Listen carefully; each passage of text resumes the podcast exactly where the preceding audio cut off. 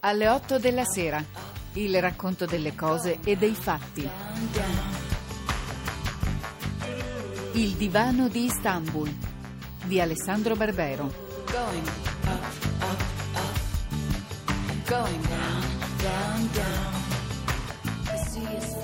Il sultan Solimano, al presente imperatore dell'Oriente, è uomo magro, di color fosco, ed ha in faccia una mirabil grandezza, insieme con una dolcezza che lo fa amabile a tutti che lo veggono. È molto sobrio nel mangiare, mangiando raro e poca carne.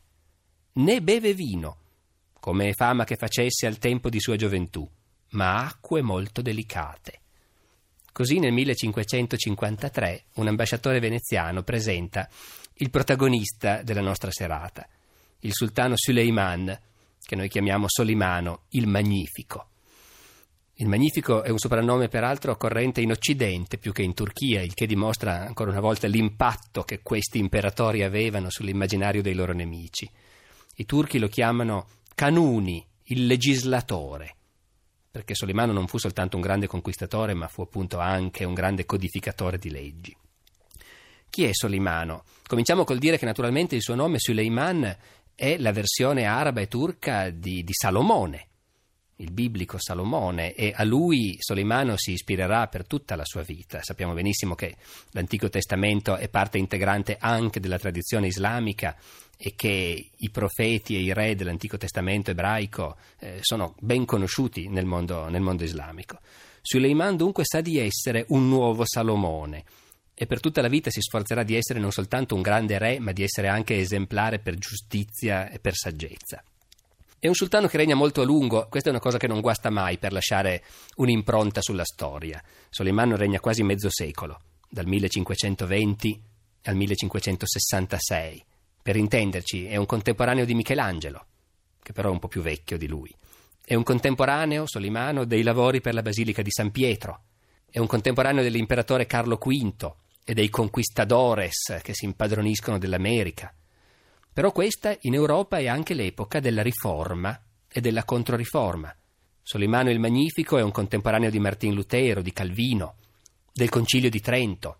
Perché dico questo? Perché questa è un'epoca in cui noi, col senno di poi, pensando alla conquista dell'America, pensando alla diffusione delle armi da fuoco, possiamo vedere un'Europa che è già lanciata alla conquista del mondo.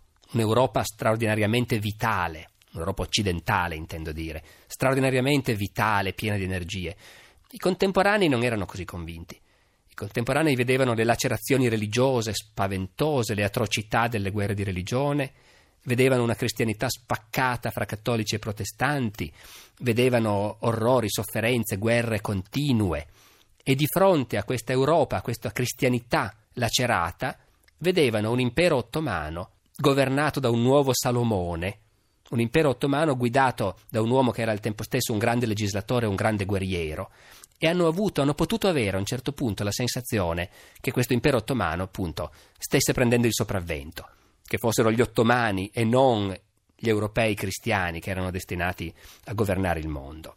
Io in queste serate mm, mi ripropongo di non raccontare troppe guerre, ma parlando di Solimano il Magnifico qualche cenno dovremmo farlo, lo faremo fra poco, perché sotto di lui l'impero ottomano non raggiunge soltanto i vertici della sua grandezza culturale, artistica, parleremo di certe moschee costruite al suo tempo che ancora oggi segnano eh, come dire, la skyline di, di, Istanbul, ma sotto Solimano l'impero ottomano raggiunge anche la sua massima espansione e diventa davvero l'unica grande superpotenza d'Europa e del Mediterraneo.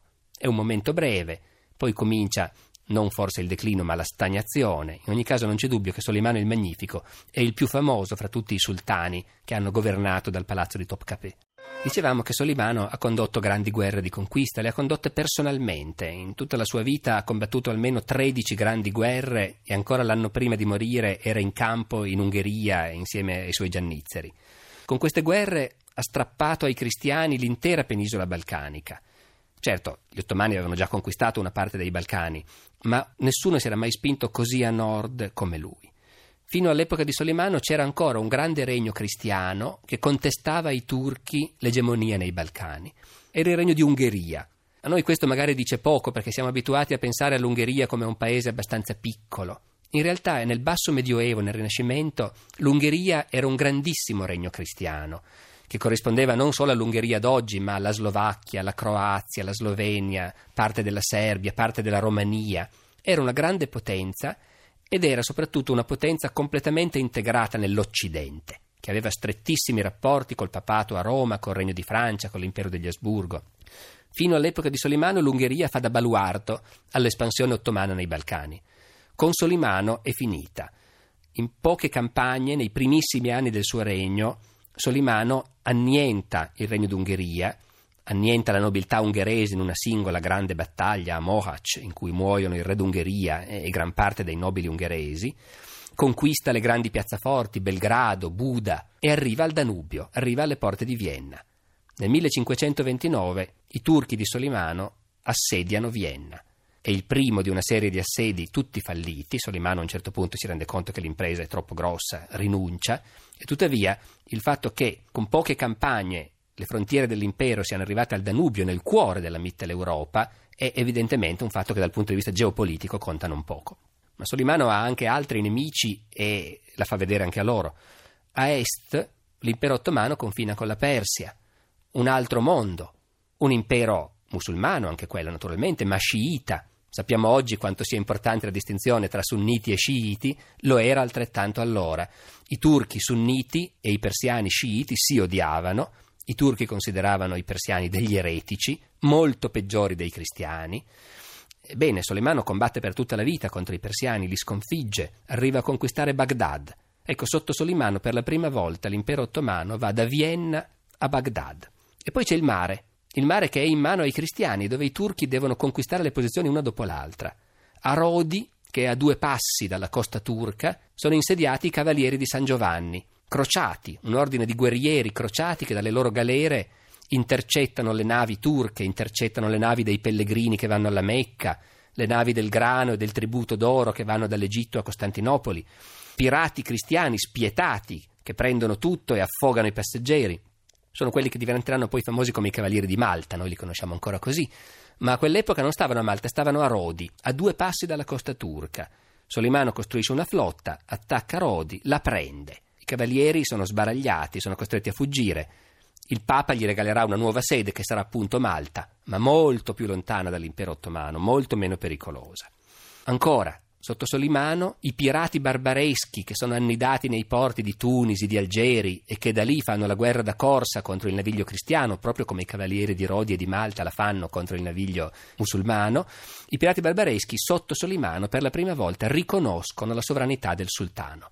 Quelli che prima erano gruppi di pirati con i loro capi completamente autonomi, accettano di diventare funzionari, governatori, militari al servizio dell'imperatore e per la prima volta tutto il Maghreb viene integrato nell'impero ottomano.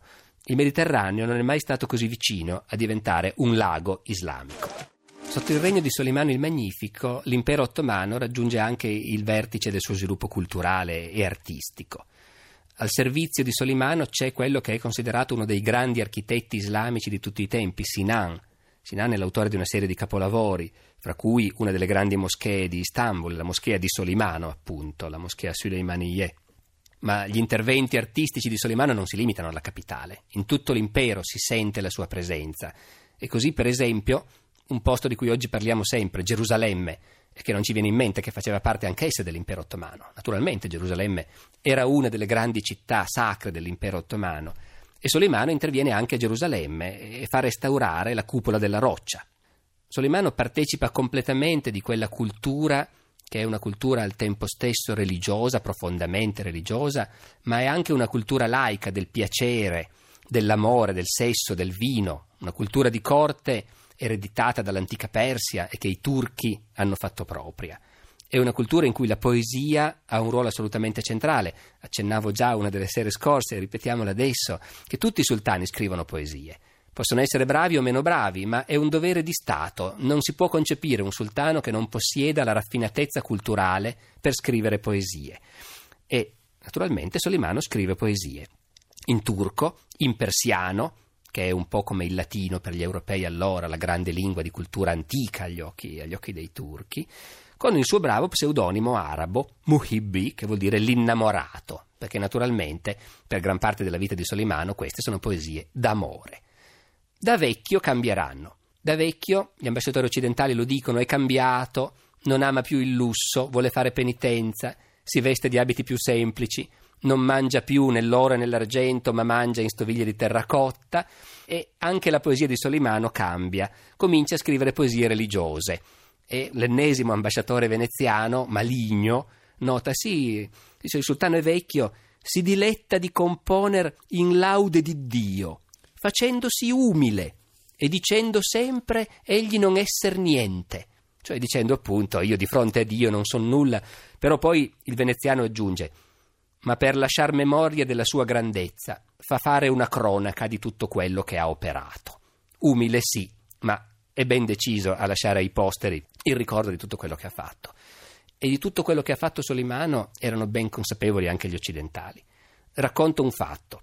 Qualche anno prima a Venezia si era costituita una società commerciale per offrire a Solimano di produrgli un set di gioielli. E il principale di questi gioielli doveva essere uno straordinario copricapo che partiva dall'idea del triregno papale. Noi oggi non ce lo ricordiamo più tanto il triregno papale perché Paolo VI in un momento di umiltà ha abolito l'uso di questo copricapo, ma il triregno era questa mitria che i papi hanno usato per secoli e che portava tre corone per simboleggiare il triplice potere del papa, che è al tempo stesso padre dei re, rettore del mondo e vicario di Cristo. Bene, a Venezia offrono a Solimano di fabbricargli non un triregno, ma un quadriregno. Quindi un copricapo come quello del Papa, ma con quattro corone sovrapposte, non solo tre. E a tutti sembra che la gloria di Solimano meriti tranquillamente questo tributo. E si crea addirittura una società commerciale per dire come sono intrecciati questi due mondi che a noi possono sembrare così nel pieno di uno scontro di civiltà in realtà è perfettamente normale che si crei una società commerciale in cui partecipano patrizi veneziani e il tesoriere dell'impero ottomano, che mette anche lui la sua quota, per fabbricare questi straordinari gioielli, simboli di potere, e offrirli a Solimano, che infatti li accetta volentieri e li compera per dire che la sua personalità in quel momento appare anche agli occidentali come quella del più potente sovrano che esista al mondo. Di fronte a una figura come quella di Solimano il Magnifico ci si chiede se potesse avere una vita privata, un uomo che viveva prigioniero di questo sistema di potere e di cerimoniale che, che lui stesso aveva contribuito a creare. In realtà il tema della vita privata dei sultani ottomani è un tema complesso. La loro vita era molto diversa da quella dei re occidentali, perché in Occidente comunque la Chiesa aveva imposto anche ai re l'idea che il matrimonio è unico, indissolubile, che ci sono i figli legittimi che sono quelli che nascono fra marito e moglie, gli altri sono illegittimi, bastardi, non meritano niente. E anche in Occidente i re, sia pure a gran fatica, testimone il caso di Enrico VIII per esempio, si adattano a questa idea dell'indissolubilità del matrimonio. Invece i sultani vivono un mondo del tutto diverso. I sultani in linea di massima non si sposano. Possono avere tutte le concubine che vogliono, perché la legge islamica lo consente a chi è in grado di mantenerne. I sultani quindi vivono fra le concubine dell'harem e fanno dei figli con tutte queste concubine e tutti questi figli sono eredi potenziali del sultano. Non esiste il concetto di figli legittimi o illegittimi. È proprio per questo che nasce quella prassi spaventevole nell'impero ottomano, di cui abbiamo già accennato una volta, per cui quando il sultano muore e uno dei figli riesce a arraffare il potere, di solito fa strangolare tutti i fratelli, perché in teoria, appunto, sono tutti uguali, tutti avrebbero diritto di succedere. Bene, ma Solimano riesce ad essere eccezionale anche in questo. Comincia in modo normale, come tutti gli altri, ha una concubina favorita, Gulbahar, che vuol dire fiore della primavera, e da lei ha diversi figli, di cui due diventano adulti, in particolare il primo, Mustafa, è per un po' di tempo il figlio favorito di, di Solimano. Dopodiché Solimano si innamora di un'altra concubina. Di questa concubina noi conosciamo il nome ufficiale che portava nel serraglio, nel palazzo appunto imperiale, è Hürrem, che è un nome persiano, vuol dire l'allegra. In Occidente è più famosa, è molto famosa questa donna nel Rinascimento, nell'età moderna, col nome di Roxelana che però vuol dire semplicemente la russa, perché in realtà era una concubina russa o forse ucraina, che era stata catturata dai tatari di Crimea e venduta sul mercato di Costantinopoli e comprata dagli eunuchi del sultano. Dopodiché la cosa straordinaria è che sultano Solimano si innamora di Hürrem e contravvenendo a tutte le regole, la sposa. E quindi non rimane più soltanto una concubina fra le altre, ma diventa ufficialmente, legalmente, la moglie del sultano.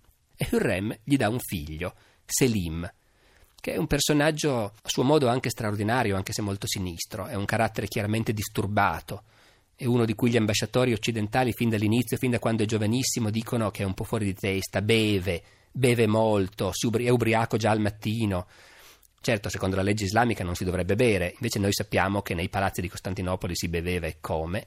Selim è un alcolizzato a tutti gli effetti e tuttavia sua madre ha una tale influenza su Solimano che pian piano Selim diventa il figlio favorito.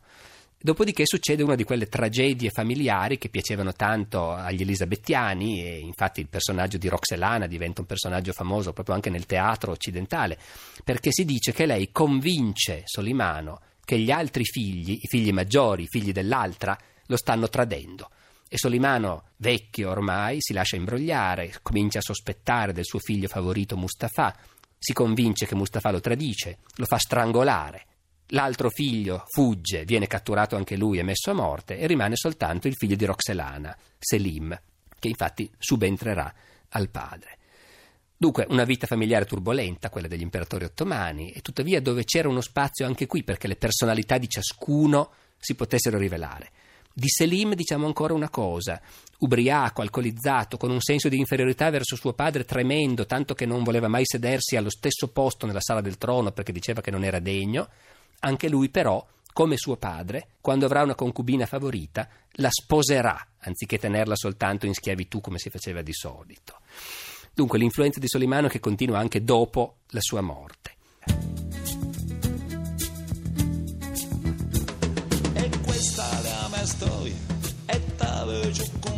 Alle 8 della sera, Il divano di Istanbul di Alessandro Barbero.